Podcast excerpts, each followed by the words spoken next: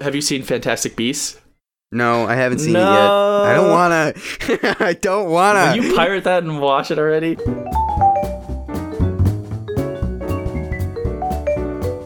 Okay, okay, if you're not gonna see it, if you're not gonna see it, I'm gonna make my one one comparison now between Fantastic Beasts and Rogue One that I think you'll be able to All right, I think I'm never gonna see Fantastic Beasts. I think I, I think I'm just not gonna see it, I, dude. I don't blame you. I don't blame you. I gave you the cliff notes. It's it's shitty. Listeners, it's shitty. Spoiler alerts incoming, but honestly, you want to spoil this. You don't want to you don't want to watch it. I'm saving you an hour of your life. Okay. And we we talked about how bad the fan service is in Fantastic Beasts and just how it's a bad movie and it's a bad Harry Potter movie. Um okay, one of the this I hate this and and Fantastic Beasts gets this so wrong and Rogue One gets it so right. Fantastic Beasts has token minority characters and this drives me crazy. Everyone in Fantastic Beasts is white except for oh there's president of the United States or whatever and she's a black woman. And she has which is fantastic, you know, of course, more diversity in movies, this is great. Um but she is a completely flat character. She's got like five lines in the whole movie. She's like the only African American woman uh, in the movie, and it's very clear that they just had this dummy role that like, oh, we need the president to come in and say good job and to give them the mission at the start. Oh, well, let's let's cast an, a black woman for this, and you're just like, what? This is cr- this is just it makes you feel gross inside, and it's just I if ugh, gross. Rogue One is the complete opposite. Here you have minority characters um, that have the biggest roles in the movie. They're actual characters. Um, they're, it's not like this quick grab at having a, a minority in your movie. I just hate that. Yeah, no, I, I love that Star Wars can do that too, um, and have minority characters, and it feels in universe too. Like I'm all for absolute diversity in movies. Like absolutely, we should have, um, you know, uh, I think it's very important to have representative uh, people in movies, and I'm not talking about like you know, the, I'm sure studios and box offices they do this. Like we have to have you know X amount of whatever characters to get the to get the you know Asia vote and or the, the Asia money and the Asia box office and the Southern box office and these things. Um, but Star Wars feels like in place, like it not only adds to uh, everyone's movie watching experience and like societal equity, but it also like enhances the universe of Star Wars because you're you're in this galaxy of like all these different planets and all these different races and all these different um, ethnicities and backgrounds and things like that. And so it's like eh, you know I would be I would be even more disappointed if Star Wars was less diverse uh, because you know it, it, it, there's no reason it should be like we Right. should we should have it for the societal equity in our own world and Star Wars should be super diverse there, we go back and forth on, on on Lando Calrissian, but I think he's like an amazing character. I think he's like absolutely perfect for the universe of Star Wars. Like he's just like one of the best characters of all time. Um, and it's not because he was a black eye, but it definitely is. You know, adds to the mythology of Lando Calrissian that he's a black eye. Um, and now we have uh, Donald Glover, um, Hmm. who's going to be the in the Lando movie or in the Han movie, whatever it, whatever it comes out. be was like, amazing. yes, that sounds that sounds great. I, I I really like where this is going. Like I'm apprehensive because you know don't don't like don't screw up don't screw it up. I don't want you to screw it up, but I'm I'm rooting for all this. I really want it to work out. Yeah, I'm I'm really excited about that too. It's just yeah, for Fantastic Beasts, it's a total checkbox. You know, Uh, oh here we can give the Yeah. the black woman this role, and we have a black woman president. Look how progressive we are, and it's like no, this is not actually a character. You could have cast anyone for this, and this was just your way of saying, yeah, we did that. We hit that box too. And you can have your social justice warriors tweet about it on Twitter.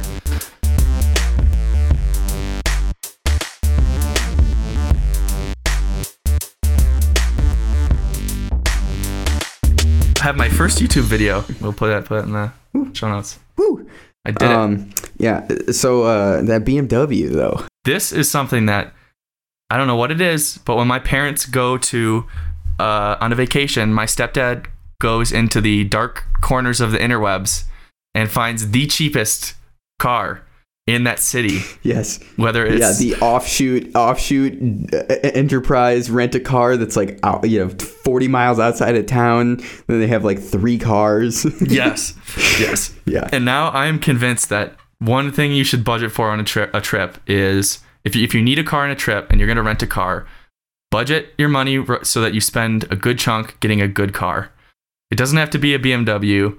Um, but man, it, driving's fun. You don't want to be in a crappy car. Um, and it makes driving and getting where you're going part of the trip rather than an, an inconvenience.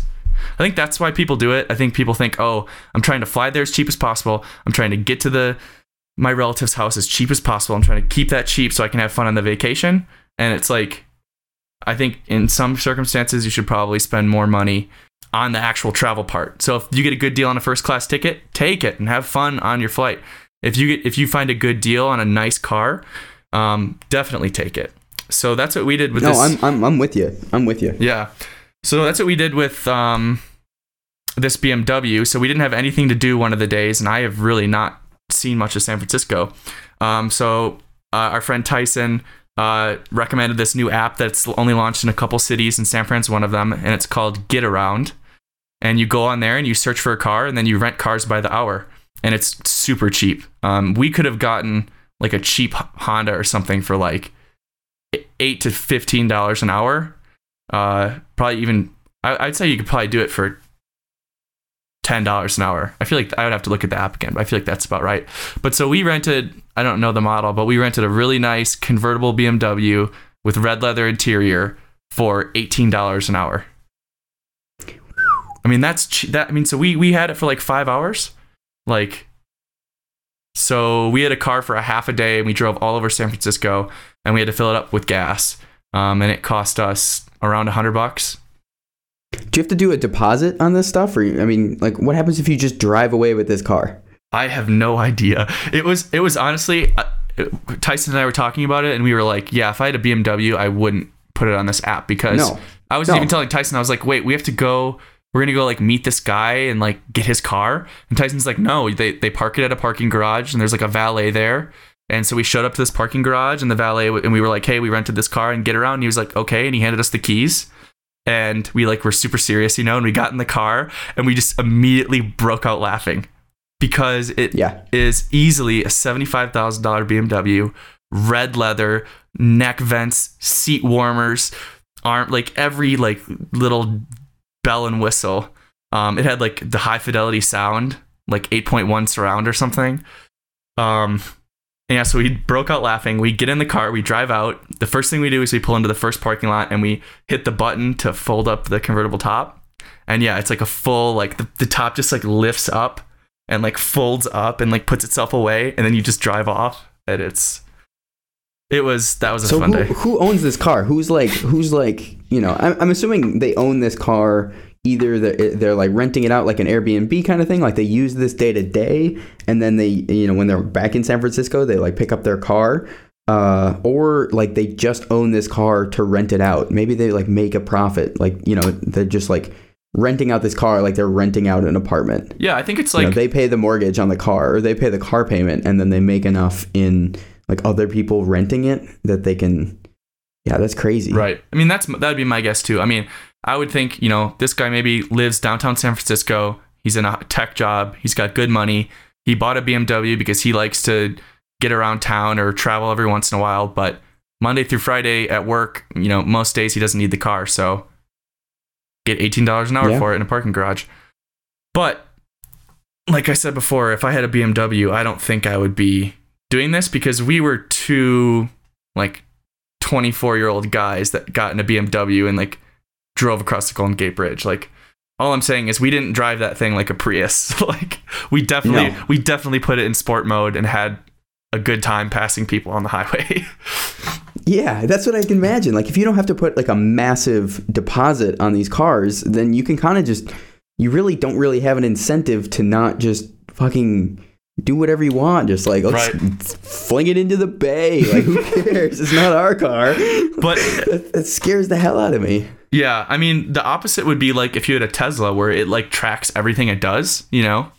I mean, if, if I had a Tesla, like I would consider doing that, um, like putting it in one of these garages and I would just put a note in the car that, you know, I get a report out of everything Right. this car does. And if you if you accelerate faster than X or go above 90 miles an hour, like I will be um, like filing like, filing a claim through the app. But you obviously Yeah. can't do that with this BMW. So I mean, yeah, we were two 24 year old guys that like ripped this BMW through downtown San Francisco and across the Golden Gate Bridge, and then we just dropped it off and paid 60 bucks. Wow, that blows my mind. Yeah. Yeah, I wonder what the. Uh, I mean, I wonder what the depreciation is like per mile Mm. on a BMW like that, and like how, you know if it's it's got to be it's got to be like relevant to how much it costs uh, to rent it. You know, like if if these Yeah. guys put a hundred miles on your put a hundred miles on your BMW in like a day or two, like Yeah. you know that's not nothing. And if you're doing that like five days a week, this is some pre some serious depreciation on your car. Oh yeah. And I mean we I mean we were responsible. We weren't stupid with it. Like we never went more than 100 miles an hour. We never like got in a crash. Like where we were never near getting in an accident. You know, we were pretty responsible. Yeah.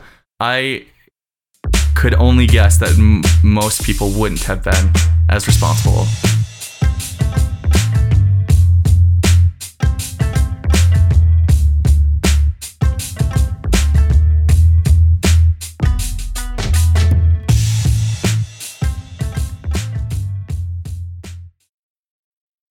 Yeah, once they're driverless and we have the commodification of transportation, then they'll just pick you up and drop you off, and it'll be dirt cheap, and you'll pay for it. You like th- this is what I'm worried about because like the, it's it's like ripe for the freemium model, right? Like the you can like pay for your trip in ads. Like if you just watch ten ads while you're going somewhere, like that pays for the trip, and you can just like monetize their time. And like I'm it's like fuck that. I don't want to see ads. Like I'm I'm paying like let me pay for my transportation. So I'm like I'm hoping that there's still like you know freemium models of and then you can you know subscription models of, of transportation because right now like owning a car in a city is just like the last i'm looking out my window right now at all these parked cars and like in this empty lot like one the real estate of this empty lot is pretty high like especially with these high rises going up this is this plot of land is worth many many thousands of dollars and right now there's just like some cars sitting in it half of it's empty you know it's just a paved lot that they have to snowplow.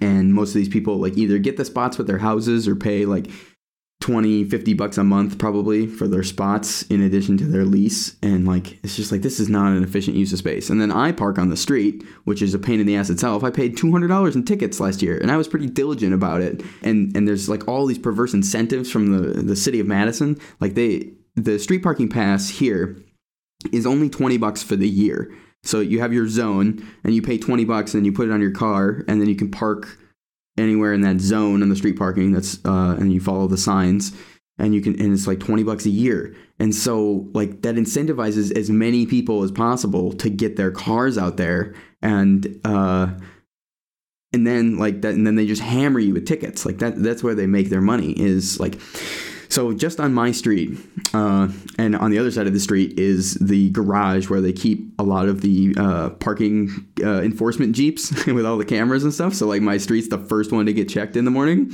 So you just get nailed. Like if it's 9:02 and you're like it's trash day, like you're boom, thirty-five dollar ticket. Like there's no arguing it. There's no nothing. Uh, and so you have opposite side, like on trash day, you have like I can't park on my side on Thursday and the far side on Friday. And then you have uh, 48 hour continuous parking. So you have to move your car every 48 hours, even if you have the street parking pass. If you don't have the street parking pass, it's every two hours. Um, so 48 hours, uh, you have to move it. And then, except for it doesn't include Sunday, I don't think, or city holidays. Uh, and then they have snow emergency days, which like they'll declare before 9 p.m. and then 1 to 7 a.m. like even odd, depending on the day. Like if it's an odd day, you have to park on the odd side of the street, and they'll tow you. Uh, but this winter, it's hilarious because now the perverse incentives are coming all the way back around to the city. Is because there were so many cars that didn't follow the opposite side street parking rule uh, they couldn't tow them. Like they couldn't like there was too many, and they couldn't like tow one car if it's like sandwiched in between two other cars. And so like, the, the- you know, they would have just been towing cars all night, and they they would have never plowed them anyway. And then like the the impounds don't have room for all these cars, uh, and then there's been mass complaints of like everybody gets towed. So it was just like we it was like a sit in. It was like a car sit in. Like nobody moved their car. We all got tickets, but um, like nobody moved their car and so they couldn't plow and it's like well this is what happens when you incentivize like way more street parking spots uh, or way more street parking cars than there are spots. And uh, yeah it's just it's and i use my car like a couple times a week maybe but like not having it is like a huge pain as well. You know it's it's like six of one half a dozen the other. If i like want to uber everywhere instead of driving a car it's not your car. Like i own a car so you know I might as well use it. I might as well have it down here. Otherwise, it's just it's sitting in a driveway somewhere. But um, yeah, I mean, I've, I've thought about like getting rid of it, and because it's it's so expensive, because you just get hammered on tickets. Um, you know, and I drive to work. It's like really cold, and work's like it's not. Too, yeah, I can walk. It's maybe fifteen minute walk to work, but it's you know through downtown, and it was like negative five last week, and so you know having a car is really nice then, but yeah, this this whatever whatever we're doing with transportation right now does not work. It's just so inefficient. Like it, there's no wonder that all these little apps and new models are coming in because there's so much slack. You know. Yeah. Um, well, we have so many cars. Like you need a car. Like if you're a working person uh, in a city, like you know the size of, of Madison, like you kind of need a car to get around. Like you could you could take two buses to get where you're going. Um, you might be able to take your bike like during the winter. That's a little bit hazy. You know, it's like if you live in the suburbs, forget it. Like you you need a car.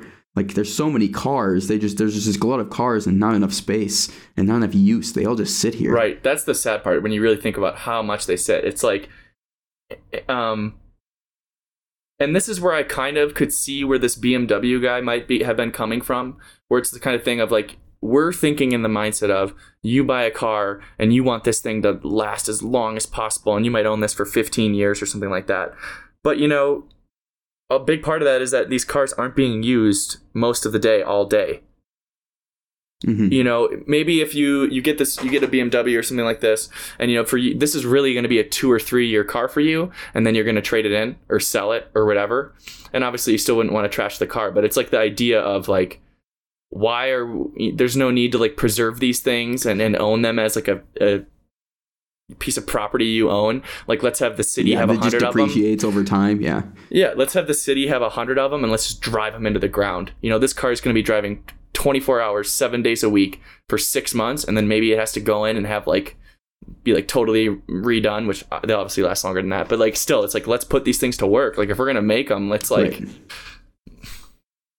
Yeah, I think it was a, it was a pretty big uh, it was a pretty big uh, wool piece of wool that uh, auto companies pulled over pulled over our eyes, saying like everybody should own a car, and the car is like you know going to be the staple of uh, transportation for for forever and like there's no better model than like all of us having this big hunk of steel that depreciates and sits in our that sits in our uh, in our lot.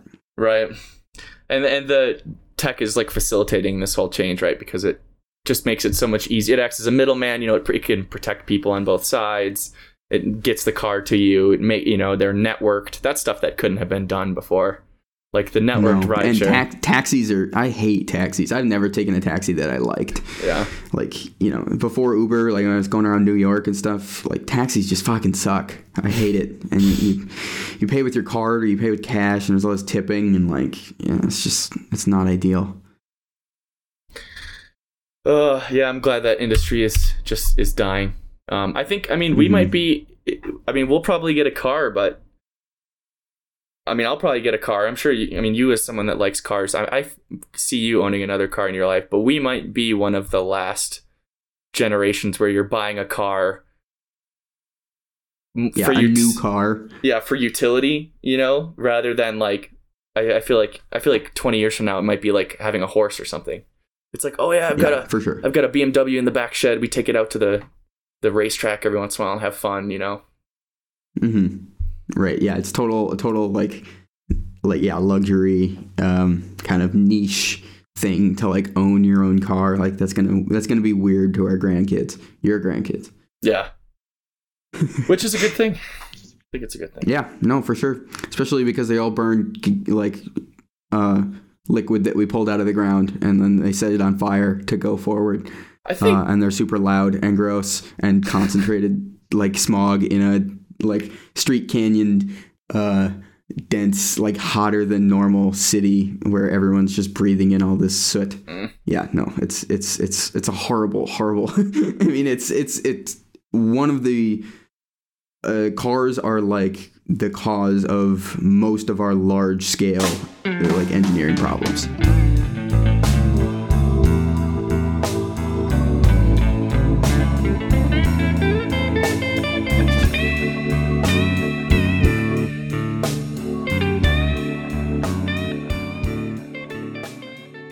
Think one of the coolest things is going to be to see how cities change.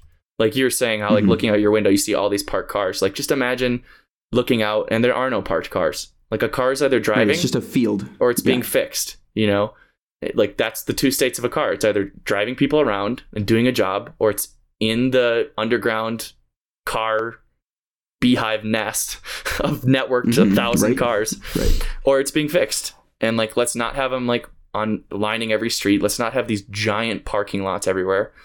There was an article here in Denver about how um, new buildings are already changing like how much space they give to the parking lot. Like they're just not giving it as much space to the parking lot. They're making it like a third of the size. They're making it like thirty percent smaller, and then they're doing like big drop off zones for ride shares. Because so many people, that's just how they're getting around now, and like it's great for the you know property is expensive, and to put a big parking lot, you know, somewhere like Denver that's exploding, Yeah. you want to avoid that at all costs. Yeah, you take you take usable land in like a you know a metropolitan area, which is expensive. You fill it with concrete, which is expensive to build, and then you fill it with cars, which are expensive to make, that are just sitting there not being used, which is also expensive. This is all expensive, and it's just like a big hunk of like raw material just like sitting in the middle of the city that nobody's using. That blows my mind. There's just a big hunk of steel and concrete like in the middle of our city because we need it sometimes. and why didn't that seem crazier before? Like, why does that seem I so don't know. it just seems so it like it seems so obvious now but obviously it wasn't that obvious Right. i don't know and uh, know and and uh, i think we're so set on like on especially uh, urban suburban areas that like roads define city structure right? You're like you're you're like next to a road always. Mhm. and like roads are what we design everything else around. Like we have blocks which are roads and then we have like highways which are roads uh, above the other roads and it's like ro- we're gonna pave the whole thing and like it's all about the mobility of the vehicle and it, it's just like what what could you do if we didn't have roads in cities? Like what would they even look like? You know where there's not roads everywhere where there's not just like paved roads with like two lanes and a sidewalk on each side like what exists what will exist in that space that is now free? I don't even know like what could you put there? Are we gonna just have like little shops or people are gonna have tiny houses like just super high density tiny houses or like I think it, you can do anything with that, and and it's hard. It's even hard to think about because we're so set on cars and roads defining every suburban urban structure that we ever navigate. You know where the where this big long road used to be that I live on. There's just gonna be like a slip and slide. There's just gonna be this giant slip and well, slide. cars still have to get i mean these network cars still have to get places yeah, i mean we're still going to need roads but yeah i get what you're saying though like that the share of our space that that infrastructure once was taking is going to be like halved so what on earth are we going to do with all this this space I don't think you need a road that goes in front of like every house though. You know, like that's probably true. like buses right, right now when people take buses like you don't it doesn't pick you up in front of your house. Like it, it, there's like you know 10 drop off zones and you, you're within a block of wherever you need to go usually. And so i don't i don't think you need and now you need them in front of people's houses because it leads up to their driveway usually or you know wherever they're parking and and or wherever they're getting dropped off um, just because there's we need roads everywhere so you might as well like build around them or like make them like I could see like a house facing the other way and just like not having a driveway and just like I don't I'm, I don't need the road so I don't know why that's there. Like I don't need to like face my house towards the road. Like that doesn't I don't need that. I, I don't want to look out my front window into the road. I want to like look out towards the forest over there. So you just face your house the other way. You just like I don't care about this road here. I don't need this. Make it green space. You know Yeah. so so you could have you could just hang out these like side streets like instead of it being a cul-de-sac where the cars can pull in and stuff it's just you know a little cluster of houses and you have your own lot and then at the you know you walk to the end of the lot and there's like the road with the bus stop or like the you know Right. Yeah, we don't we're not we're not road facing. Not every structure not every dwelling and structure has to be road facing. right and it would just be cool to live there Yeah. and to not feel so you know the sidewalk and all that crap Right, right. right Um, when you right when you exit well- my front door, you're in a paved uh, concrete jungle. Like there's no it's just like everything's paved. It's either a walking path or a road and that's it. this is why um singapore really interests me as a city there's a really good um in the in planet earth season two the last episode Mm. is about cities and they the city they cover the most and they have some amazing time lapses of it is singapore and all the stuff singapore is doing to become like a green city and they, they're doing like the full you know like the buildings that are essentially green walls and like they made these giant metal trees with skywalks that plants are growing all over and planet earth talks about like how all the animals are moving back in and all this like la-di-da stuff but it just looks cooler it looks like a happier place to be it looks like how i imagine the future to be like i, I Right. don't i don't exactly. imagine the this city of the future looks like that. Exactly. I don't imagine this concrete jungle like you're describing. I imagine it being hard to tell where a building starts and where it stops. No, and, and Minneapolis is, is um, got skyways everywhere, um, connecting most of the buildings downtown, which is cool. So I mean, you, right right away you have some infrastructure to get rid of like roads because you don't have pedestrian traffic on them nearly as much, especially in the winter. It's mostly because of the winter because people don't want to go outside, so you can walk from one end of downtown to the other, just like going from building to building through skyways, which is awesome. Uh, I think that's you know super cool or you know tunnels maybe the boring company could get in on this I understand there's really going to be a great party tonight. once you just start eliminating the traffic need for roads, once you start eliminating cars uh, and mass and um, pedestrian traffic, you know, at intersections, then you can just kind of explore like these connected buildings and connected areas, and then have like, you know. Light rail that goes from one building to another, kind of like the airport. Like, you know, you have to take, if you're going to a different terminal, you take just like this little tram that goes back and forth and like i think i think you could just you could just completely change how we function in society with this kind of stuff And I love how that changes everything. Like it changes the social stuff. Like we talked about this uh, now as I've taken more and more Uber Pool. Like I really, really like it. I mean, Mhm. when you get on a bus, everyone avoids eye contact at all costs, and you don't talk to anybody. Obviously, something about the Uber Pool, like it being a ride share and it being like casual, like Mhm. some you know not it's not, not every ride is like this but like very often the driver tries to spark a conversation very often i'll get in and the driver like says hi but then also the other passenger will say hi like hey what's up how's your day going and like that's just like a cool interaction and, and it's not Yeah. It's not all small talk. A lot of it's like oh how long ago did you move here? Or where do you work? But it's interesting to meet these people and everyone's friendly and like the driver's jumping in and like it it's just yeah it, feels it feels better. it feels it feels organic um but it's like uh you know it- you- it's intimate organic and i bet we could we could uh, TechCrunch this we're hyper local we're somo loco or whatever we're social mobile and local meet meet the We're somo so, we are Somo Loco. Yeah, yeah. Meet the Somo, new Somo millennial Loco. somo locals Mopo. We're we were Somo Co, and now we're Lomo So, uh, and we're making the world a better place. Yuppie, a well paid young middle class professional who works in a city job and has a luxurious lifestyle. the task of applying to jobs and like hearing back and interviews and it's all just like this corporate bullshit that I don't want to partake in. I just want to live a mm-hmm. life of leisure. I never want to I just want to have like a basic income and, you know, sit around, work out, play guitar, sleep till 10. Like these this is what I want. Make some things put them on the internet Yeah. Like live a life of like Star Trekky and leisure. Uh, that's kind of what I want too. Uh, the inter- the interview process is kind of a miserable one. Now having I did like four this week more. Uh, it's just like it's such a numbers game, and it's so it's all bluffing. You know, the employer's bluffing. You're kind of bluffing. You're both trying to figure Yep. out to what extent you're both you're kind of both bluffing. Um, and just crappy questions and ugh, it's just gross. Tyson was actually talking to me about this because he started to apply to places, and he was like, "I really want to work somewhere else. I just don't want to go through this whole three month uh, schmooze fest." Yeah. And I was like, Right. yeah, it's just horrible. It's just a bunch of dick measuring, and it's not fun.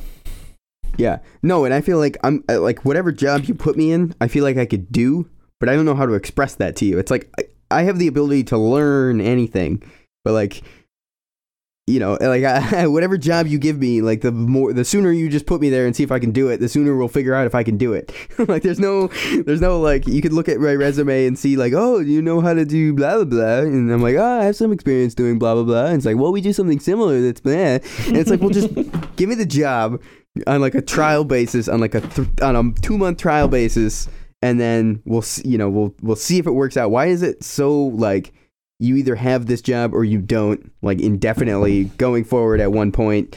You know i guess i don't want to i don't want to be in a position where i'm just gonna like have a performance review every month and see if i'm gonna gonna get fired because i'm not learning fast enough. But like i don't feel unco- inconfident about my ability to just learn whatever job i'm doing. Like it, it doesn't matter if i'm like digging ditches or like advising the president. Like i just need to do that job to see if i can do it. Right. Well, and it's funny because, oh, let's see. I mean, I come from, so I don't come from the tech world. I come from academia and wherever. And so I'm interviewing at a lot of tech companies now. And, you know, I'm very upfront about what I know and what I'm good at. And like you said, uh, I'm a good learner. I feel like I could learn any job, et cetera, that whole spiel. Um, yeah but I had an interview with a particular tech company where you know I, gave that whole spiel. I gave him those three bullet points, um, and then his response was like, uh, uh, "I'm gonna pass you on to the next the next interviewer." Um, you know, but but before you do that, if I were you, I mean, I mean, I would buy try and read a book on product management. Um, I would take this online course on uh, web analytics and X Y Z, and it's like, dude, I don't for, I don't work for you. First of all. Two, I want Yeah. this job, but yeah, that sounds like great stuff to learn if I get the job. I don't even know even know if I Right. have the job yet. I'm not going to put 20 hours into preparing for your next interview. If you don't want me, Yeah. you don't want me. But this is absurd. Like, Yeah. No, no, no. I, I, I totally agree. It's like, why would I have to learn stuff for the job that I might not get? Like, put me in the job, and then I'll see if that stuff is relevant to me. Like, well, how would you know? Like, you know, he's telling you to read. He's telling you to read a, a product management book. It's like, well, am I am I doing a product management job? What is it? What would that entail? what specific job do you have in mind where that knowledge is paramount? Like, just like, oh, j- i- i- yeah, I get that it's like life advice, you know, going forward Yeah. into the job market, but not for like the next interview. right? No, you for. know what you want, and you know what you're gonna ask me. Like, Ugh. like it's like you're studying for a test. It's like, all right, we're gonna quiz you on this book um, in the next interview, so make sure you read it by then. It's like, no, that's not how this works. That's not how any of this works. Right. It's so dumb. And like, ah, the whole thing is just dumb. And yeah, so I've had one or two tech interviews like that where it's like, you know, if you think I'm that unqualified, you shouldn't have called me. Obviously, you called me because you had no better options. And you know, Yeah. I, I, I'm I feel like I'm a, a Craigslist used car. I mean, it's like I come as is, man. Like I'm I am bettering myself and adding skills and stuff like that. But you're not gonna, you you know, you're not gonna get what you don't see. I don't know. Yeah, I'm, I'm not gonna fill the exact void. Like, you know, there's some there's some companies like Google or whatever. It's like we need someone who knows like this architecture and like has worked at one of these three companies. Like we have a very specific task role that we need to fill. Sure. You know, it's not like we have like a data analytics job and we need someone who knows data. It's like no, we need someone who knows like r- server side Ruby uh, and has dealt with like in confidentiality and authorization. Like you know, we have like we need like one guy who knows like one thing and like th- but for those jobs they kind of know who they're interviewing for it's like okay i did this at oracle I did, I did this at google and so now amazon wants to hire me for like doing the same thing but when you're just like when it's such a broad field as like data science Right. you know it doesn't really matter where you're coming from like you're gonna have to learn like 50% or more of what you're doing Yeah. once you get in I've seen news articles that claim 80%. 80% of it's going to be on the job. Yeah, which which is not like, of course, it's going to be like on the job. You know, uh, when I went to college, I learned how to learn. Like, yeah, I learned some skills. I learned took some pr- courses in like, you know, product ma- or you know, project management, and took some math courses, and I took some chemistry courses or whatever. But I learned also like how to learn a new thing. So if you have a job that needs someone who knows how to learn quickly and then can do that job from then on, like. I'm your guy, but I don't know if I'm going to be able to do that until you like give me the job. Like we're both we both don't know if I can do the job. So there's only really one way to find out. Yeah, give me the job, and give me it whatever. Give me the job. Give me a lower salary. Give me three months. I mean, this is where like the ideas of an internship, which are pretty common in the tech world, make a lot of sense, right? But Yeah, for sure. it becomes abused very easily, and there's all kinds of. That's a whole nother topic. I feel confident in my ability to do most jobs in the world. you know, like Yeah. I feel confident unless unless I have you know most entry level positions at any institution in the entire world, I feel like I could do well at. You Mhm. know, it doesn't matter if it's like business, policy, science, you know, design, uh, sales, customer service. Like I feel like I could do something that's entry level better than 99% of other people applying for entry level positions. You know, so it's like it's not exactly what you need as a company, but you have to look at the field where you're hiring for this job, right? Like Go- the head of Google Brain is not going to go be a data scientist for Uber, right? You're not you don't get to skim off the top, right? So you're you're taking from the same pool of entry level professionals that everybody else is. And so you just want to find the best entry level professional, right? You don't want to find like the perfect position for that job. It's like you want to outcompete everybody else for the smartest people in that pool. You know, whether they can do the job or not is yet unknown, but you know, there's Right. only one way to find out. And so if you pick the best one, your your chances of them working out in that job are better. Right. I've I read I've read a couple interesting articles about this where they talk about how companies the big four abuse this.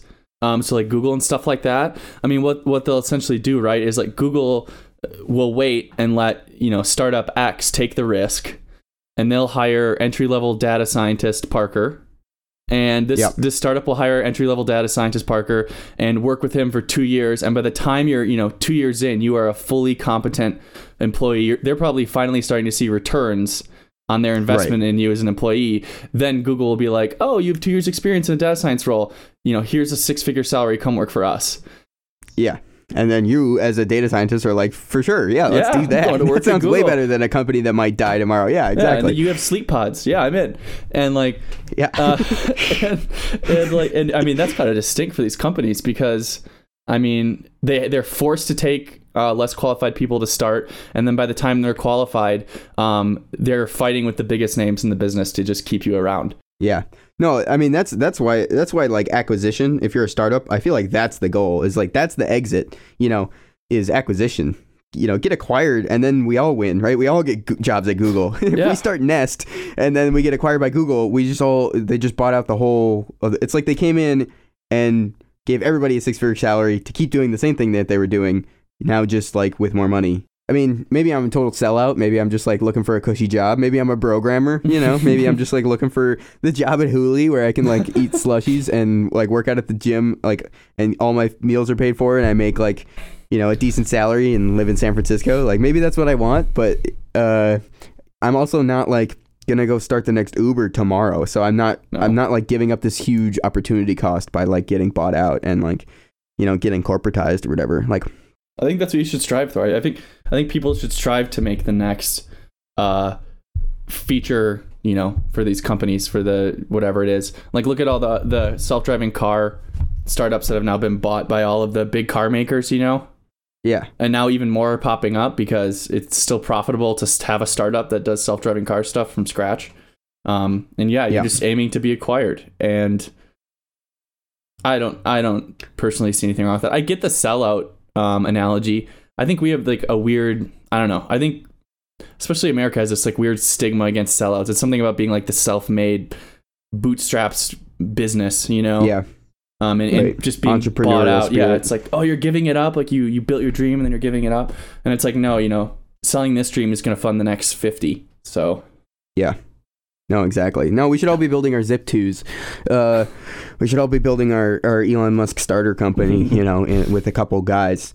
And that's what like you go to these like you know meetups or you know incubator places or you know university clubs about you know startup clubs and things like that, and they're all like they're all like what makes what makes Tesla special?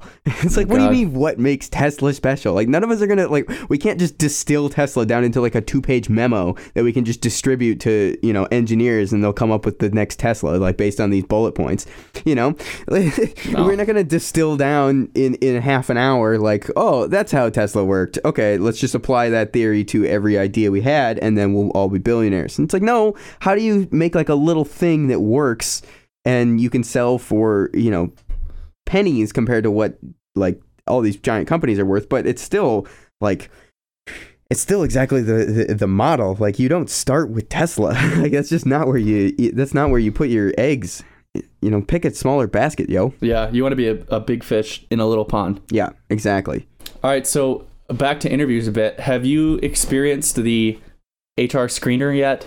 A little bit. Yeah, a lot of these people like at the career fairs and stuff, they're they're HR people and so you get a lot of the screener there. They just want to know that like you know what the company does and you know they're not an engineer so it's like i you know, i could tell you that i've done x y and z engineering things but like that doesn't really mean anything to you as an hr person Yeah. uh, but yeah give me the give me the hr screener stories Yeah, I mean, I just have had a lot of these now, and well, it, it's funny because companies take have different cultures, they take different approaches, and so, uh, some companies put you through the HR screener first, right, and then you talk to someone in your department, and then they fly you out. That's kind of the general thing.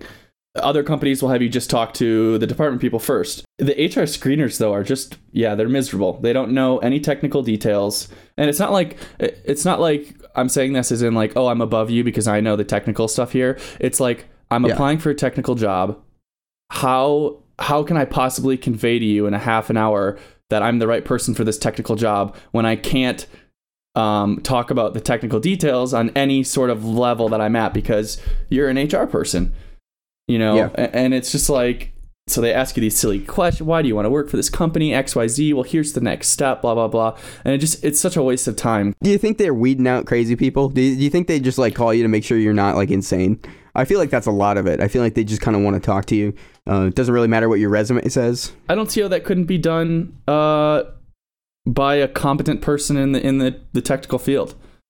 Yeah. you know, I, I don't see why that couldn't be done that way. And also, I find the position kind of fascinating. Like, uh, there are people that have a careers as technical recruiters. What, Yep. What the hell is that?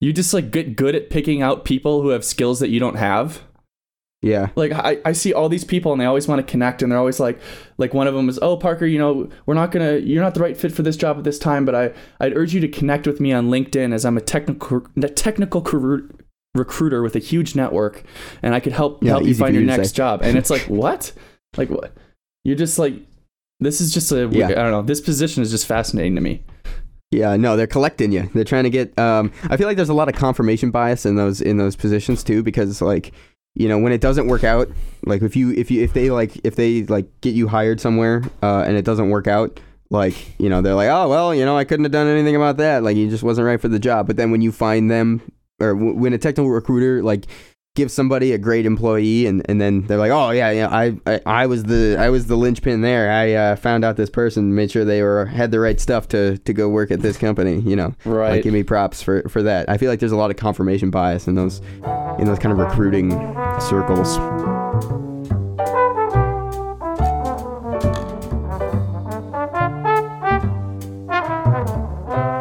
Can we, uh, can we talk about like what a job is? like I feel like we have to go one level deeper here. I think we have to spin our tops One and we have deeper. to see like yeah, what what what actually is a job? Because I think I think most of us are in agreement that like a lot of people do nothing all day. Like a lot Right. of people are on Reddit and uh you know they they work 40 hours 40 hours a week, you know, 9 to 5 at the at the job um and don't necessarily do a whole lot.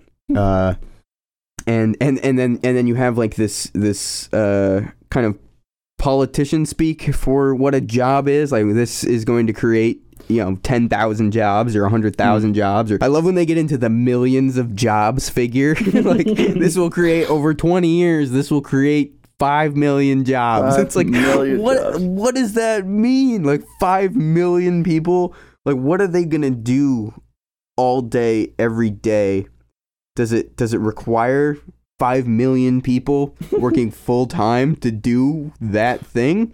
Like Right. I, I don't I think you're approaching this from the wrong side. I think if you just like throw money at people like uh, you just call that a job and and I don't know if anything's really getting done but but it's it's it's it's like this politician speak for you know economic growth like you're going to have a job I don't think people want jobs they want money Yeah, I think this is it's just a stupid way of talking about I mean, I don't know much about the economy, but this just seems like the dumbest way you could possibly talk about uh, growing the economy. I mean, if the if the if the purpose is to create jobs, then let's make fifty thousand jobs with people moving rocks back and forth in a room, right um, Right. and we'll pay them to do it. You know, we we could have them move rocks, or we could just give them the money and call it welfare. I mean, if the Yeah. point is just to give people work so they can get paid, then let's just give them money rather than meaningless work. No, no, and, and then and then most conservatives will be like, "Well, you don't understand value and you don't understand wealth creation and things like that." And it's like a lot of the economy right now is people putting together one thing in a factory and then people at another place taking that thing back apart. Like, yeah, there's value created when you like uh, you know, have something that people use and then pass around and then gets recycled or whatever. Like, there is some value there, but a lot of the economy is like people putting together a thing over here and then it gets used and then people take it back apart over here. And some of the time it doesn't even get used in the middle. Sometimes like it's just like a bunch of junk uh, that nobody buys and then it has to be recycled or whatever. And so i totally agree with you that like you know if, if the goal is jobs if the goal is like give some give people something to do all day and then pay them for it. Yeah, just rocks in a room like sounds like a perfect solution. Like there's not a lot of overhead. there's not a lot of We don't uh, care if they break. There's a low capital investment. yeah, no, and, and we're we're moving towards that point where we're just making shit up for people to do. Um, because of the social Darwinian idea that everybody has to earn a living, and that like if you don't spend 40 hours a week at some drudgery, your kids don't get to eat. But like most people sit at their desks. You know, there's a lot of people. Obviously, like if you're making good money, like you're doing stuff all day, and like I want to work, you know, 70 hours a week. I'm all for uh, doing something like that. But I've had jobs where I'm like, you know, there's not really anything for me to do right now and I have no incentive to go tell somebody like that I'm not doing anything right now because I'll get paid less or they'll fire me or cut my hours or whatever. It's like I'm just gonna sit here and look busy. I think a lot of it's fucking looking busy. Like you know, this is not a new this is not a new phenomenon. Uh, Office Space has talked about this, you know, and put it in a hilarious way. There's like most people just don't really do. What would you say it is you do here? I don't think most people have like a solid answer for that. I think most people just kind of sit in a cubicle and go on Reddit a lot. Yeah, and, and then there's then there's the whole issue of people um, having jobs that you know, or they're doing things, but they're they're essentially akin to moving a rock in a room. Like, what function are you really serving? You know, you're doing stuff all day, but are you being productive for the company, or are you being, or or are you just busy? Um, in the in uh, Nick Bostrom's Superintelligence, I really like. He has a small paragraph where he talks about um, the potential for AI to maybe alleviate some of this. And one of the examples he brings up is, you know, instead of paying programmers by the hour, which is a completely useless, you know, way too distant or of a of a metric that doesn't mean anything for the company, you could have, you know, an AI that measures their productivity um, in terms of you know company output. You know, what is their code actually lead Yeah. to in terms of productivity and and revenue for the company, and then um, compensating people based on that or doing their time based on that. You know, um, I don't know. I think interesting problems. I think Yeah, I think I think uh, with, with with like tasks, like it, it's not about jobs; it's about tasks. Like what what needs to get done? What should people be doing? Is the more important question to be asking than like what what can we have people do? Is like what needs doing? You know, uh, like trucking. Like people, yeah, we need to move stuff from A to B, but if you make all those trucks autonomous and then make a bunch of people unemployed, there's not less stuff moving from A to B. It's costing pennies of electricity uh, to do that, you know, and so we we, ha- we have just as much abundance as we did before. So you can just give those people the money that they would have made otherwise, and then you just do this pervasively throughout the whole economy. You know, give people a basic income and not force them to like move rocks around in a room. Uh, and and but then real tasks like you know designing rockets and stuff like you get paid more. Like you can go do a real job, uh, but it's a task. Like it's a here's here's the tasks that we do uh in this position and like if the tasks are done like our job is done and we just like go do something else like there's no there's no like hourly like metric here that I think is like very valuable. And most salaried positions aren't hourly. Like you just go and that's your that's your one job. You know, there's no like cap on it. You just like if stuff needs to get done, you do it, and if it doesn't need to get done, you get to go home. Sure. I mean, I think a lot of the problems with the using the jobs metric is it's a great way of assessing how well the economy is doing. Sure. What percentage of the population is employed or unemployed? How many jobs have been created? That's a great way of assessing how well the economy is doing Yeah. post hoc. Um, but it's been like co opted by politicians as a way of saying that they're going to improve the economy, which it just totally doesn't work that way. It doesn't work as an optimization factor. You know, it's not like, oh, there are more jobs, therefore the economy's doing better. Well, then if I create jobs, I'm improving the economy. No, it doesn't work in reverse. Yep. It's a post hoc, me you know, you can't use this to guide Yeah. the machine. Yeah, exactly. And and I think a lot of people too like in theory the the only uh, people listening to that and who should be excited about like job creation are unemployed people, which is like Right. 5% of the population. So like that's not it's not like a huge it's not like a I mean it's a pretty big chunk of people, but it's not a huge chunk of voters. Like if you have a full-time job like and you're making money, like the amount of jobs available to unemployed people is not really necessarily a good metric for you to gauge like your economic success. You know, if you feel that everybody around you has a job, like that doesn't really give you as much information as like did my wages go up last year? You know, that's a better metric of the economy. Like wages uh, going up and uh, abundance being created and like ability to like fund welfare programs like these are much better metrics of the economy than just like number of jobs uh, created especially like when you talk project to project you know like uh, i think people when they see like a new pipeline or something it's like oh it's going to create thousands of jobs it's like no it's going to create thousands of tasks for people to do temporarily and then those are gone and so like Right. you're not creating a bunch of jobs. Like you may be creating some maintenance jobs that are like continual, but you're creating tasks for things to do. And so like if we go back to the we have to go back we have to go a level deeper. We have to say like what tasks should we be doing? Right. So do you think um do you think politicians in general or maybe particular ones do you think that they're aware that this is kind of a silly thing to bring up but they bring it up because it resonates with working people or do you think that they honestly you know they're do you think the chief Obama economic advisor was hammering on jobs or do you think this was a speechwriter thing? I no, I mean it's definitely I mean it's definitely an economist thing. It's definitely a real metric that you can, you know, when you say the this month the economy created 100,000 jobs or whatever. Right. like that's a real thing that's a, you know and it's it is a metric but yeah uh, i think as far as like job creation um and projects and like funding for job creation is definitely like a stump speech politician talk to I, and I, I honestly don't know who it appeals to it's it's not millennials No. it's it's it's people who it's people who uh you know it's older people who got a middle class job at the time with just a high school diploma. And like back then i think it made a lot more sense to say like the you know here's the jobs. Or if, if you expand the number of jobs like more people will be able to get a job because like most people educate eh, you're you're getting a job was less contingent upon your education and more just on the availability of jobs and so and now it's it's it's clearly uh, the reverse. Clearly, like your ability to get a job is contingent upon your education and and skills rather than just the amount of jobs that there are. It's crazy. It's yeah, it's crazy. It blows my mind that like that that jobs is like the is like the buzzword. Is it's like it's about creating jobs. It's like the wall. The That's- fucking the fucking Trump wall will create a lot of jobs. Yeah. And it's exactly like moving rocks back and forth.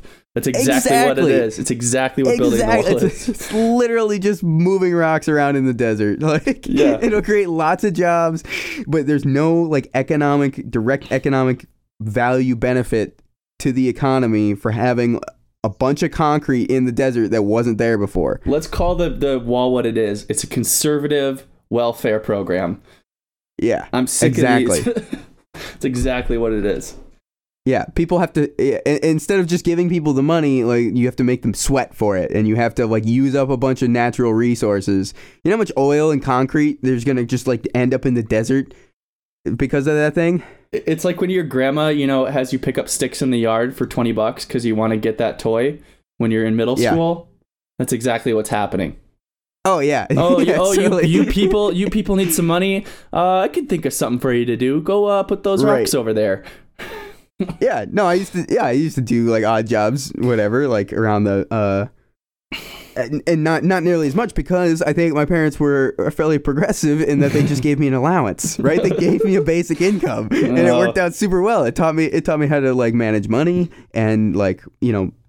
I, I did whatever they need. I it was like a salaried position, um, being a child in my parents' houses, but it wasn't strenuous at all. Like I, you know, unload the dishwasher when you get home, mow the lawn occasionally, uh, play nice with play nice with your your brothers and sisters but like it was it was it made so much more sense than them just inventing things for me to do to get money. Because i wanted i wanted to you know i wanted to make money. I wanted an income.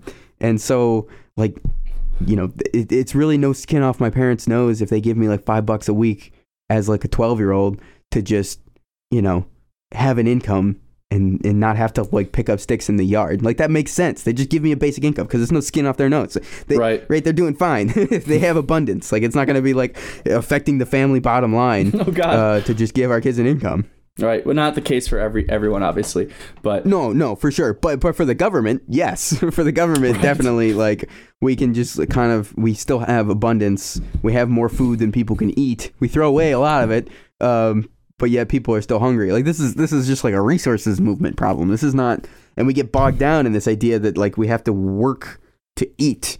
It's like no those, you could completely decouple those things now. We have automation and uh, factory farming and like all this stuff. Like we have i- i- scary ways of creating abundance that do not Right. require like manual labor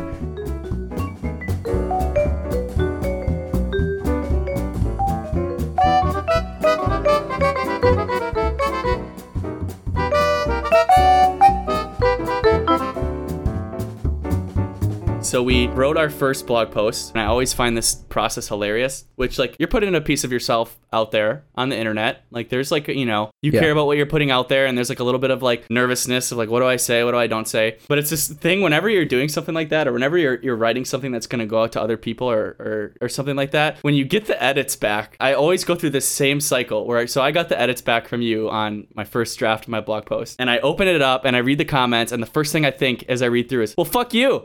Well, well, fuck you. You didn't even you didn't even get this point. Well, fuck you. You don't you don't get it. And I just like I, I wrote down the whole thing, like reading them all, and I was kind of like that, and like kind of conceding on some, and kind of like fuck you. And then I like put it down, and I um uh went and worked on something else, and then I came back to work on it, and I actually started like addressing your points and like writing like you know trying to solve those problems, like solve what you had said, and then and add to my post and write stuff on it. And then I read it afterwards. I'm like, oh wow, those comments are actually really good, and it's like way better now. It's way better. But I always go through that same thing where Yeah, anytime yeah, you get criticism, your immediate gut reaction is, well, I just my brain is just gets pissed. yeah no i'm with you i'm with you man it's just ego thing it's just ego just comes right out and just like well fuck you ah no i don't think i don't think that is a problem so uh Yeah. and it's my post so it's just like you can just be super ornery right away Yeah. i totally and then you it. and then you're like, well, maybe let's just try it and see how it sounds. And then you're like, oh, uh, it's kind of better. It's better. Yeah. Also, editing is like a thing that you know. It doesn't matter if you're Kurt Vonnegut. Like, if you don't edit and draft, you know, you're not going to get accepted by your articles are not going to get accepted by the New Yorker. Like, it doesn't matter if you're writing shitty blog posts or you know a world famous author writing an op-ed in the New York Times. Like, they're going to reject the first couple that you send. Like, it doesn't matter. Uh, you have to draft. You have to edit. You know, editors are like super valuable. You know, every person who's ever written a novel or a book you know, just like has a super good relationship with their editor because like they know they're on the same team. Um, and like the editor is like gonna give it to them straight. Um, but they also want to make a sweet ass book. So like you know, it's a, it's a it's a high in- emotional intensity thing to have your work critiqued, but it's super valuable. Like you know, being able to being able to like incorporate comments is just like always valuable in anywhere in life. I feel like. So you ended up writing a bit about uh, uh, the why of local maxima. Why? Right. Um, and I some of the stuff as I like, looked through this is like stuff I remember. I've I feel like I've heard from you for like Jesus like four or five years. We know Yeah. each other that long. Like like the this this whole idea um of like scream like opening doors and screaming. Yep. Yeah. So I guess how how if you could summarize it, what would you say about it? Like what would you say about you know you're telling somebody like wh- why do this? Why start? You know, give us the you know thesis of your of the why. Yeah, uh, I'm gonna read the like second half of the second paragraph which is um, our societal metacognition is at an all-time low.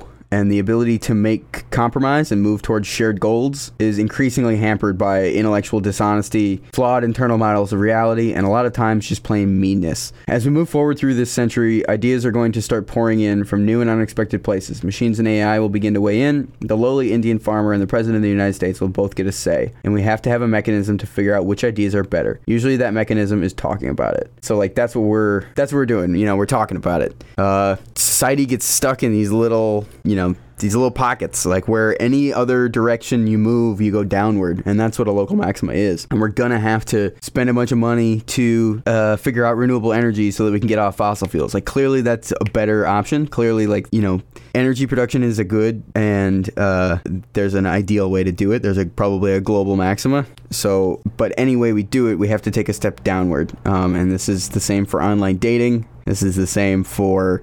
Um, politics. This is the same for just uh, you know fitness and uh, pretty much every aspect. Food. Um, you know, we had stuck in the local maxima of just creating a bunch of corn and then turning that into corn syrup. And then turning that into cheeseburgers and like getting people to eat that, um, Right. Just like you know these these weird. We get caught in these weird pockets And to as get a out society. takes work, and it's Yeah. work, and it's fucking hard, and it's not what's comfortable. It's uncomfortable, and Yeah. it's uh, yeah, life is effort, right? It's Yeah, we'll stop when we die. Yeah, that, that has to be the way it is. And things are going to get sometimes things are going to have to get worse before they get better. You're going to have to take a step downward. You're going to have to spend money spend time uh, go through some hardships you know argue with some people piss some people off um, you know tear some stuff down to keep going back to the data science uh, applications of it. Like you have to restart your initial conditions if you want to end up in a different spot right? If you have the same algorithm but you want to end up in a different spot you have to restart your initial conditions. So you know that's what we got to do and it's like a lot of the local maxima like it is better right? Like cars are you know being able to drive anywhere in the world is like kind of a cool thing. Like this is this is a pretty solid idea if it doesn't have like all these negative externalities. Um you know algorithmically uh finding someone you're compatible with is preferable uh than just like meeting somebody at a bar. But also you know tinder sucks. So like the ideal is good but we're stuck in somewhere that's not um you know a better realization of that ideal. And we could get we could move from local maxima to local maxima. Um you know the, the algorithms are finding the high points. You know that's really the best you can do but you have to be able to look back or step back and say you know, this is not ideal. How do you think we could make this better? It, is there it, you know can we conceive of a higher local maxima somewhere in the in the space? You know and let's try to get there. Right, and that that takes that takes work and time and thought, and what you don't want to do. You want to just keep doing things the way they've been done. Oh, So what do you uh, what do you think we're doing here? Like what do you what are we doing here, Parker? Oh we're making a thing. We're making a podcast. I'm like telling people I have a podcast and like giving out business cards. is that kind of weird? Yeah, I saw you doing that. I know that's super important, but I always feel that's always that's something that I have a hard time doing. I'm not. yeah, no, it's terrifying. It's fucking it's horrible. Yeah, I, th- I think that's especially hard um, with something like a podcast too, or any type of like artistic output. You know, it's the one thing to say, "Look, I'm making this app and I'm gonna save the world." Everyone's like, "Oh, I, you know, oh, cool." Like if it happens or not, that's cool. You're trying to do that. I think when you produce art or if you produce something like a podcast, I feel like the default is, "Oh, you're you're putting this out because you are so self-indulged," or you know what I mean? Like Look at me, you think- listen to me. Yeah, yeah, you think you have important things to say that other people should listen to. Look at me. Um, look at this. And I, I really, that's something I struggle with. And, but and I, but I, at the end of the day, I don't think that's what it's about. No. Um, I think, I think like the kinds of conversations that we'll have on here. I feel like when I'm out at a bar with friends, those are the best conversations I have out and about. Um, and like when I get close to a, when I meet some new people and we're friends and we're talking about this kind of stuff and like being honest and check, yeah, checking your ego at the door and just talking about shit that comes up in your life without feeling like you can't talk about it or without um without a filter uh that's where that's just the gold. And then like the, i like the idea of, of sharing that and like having ha- having a podcast like that. Um and if people don't like it they don't have to like it. And i think some people might listen to it. And it's it's like you have you're at a bar and you're sitting with friends at a bar and you're just shooting the shit but you're talking about stuff you care about you know? Where else do you talk about shit how do i how do you date people in 2017 and Yeah. I, what the fuck? How do you pick i don't want to pick up a girl at a bar because i feel like i'm donald trump but if i swipe right on tinder i feel like my entire life is shallow. And Yeah. like like that's stuff that's like worth talking about and like stuff that's up in the air and there is no solution Yeah, and yeah, the only solution is talk about it. And I think we would be having these conversations anyway. Like we would want to stay in touch. I'm super impressed with the like lack of latency. Our connection has been amazing uh, so far. It's Hawaiian Wi-Fi, man. That that Hawaii Wi-Fi, that Hawaii-Fi. Wi-Fi.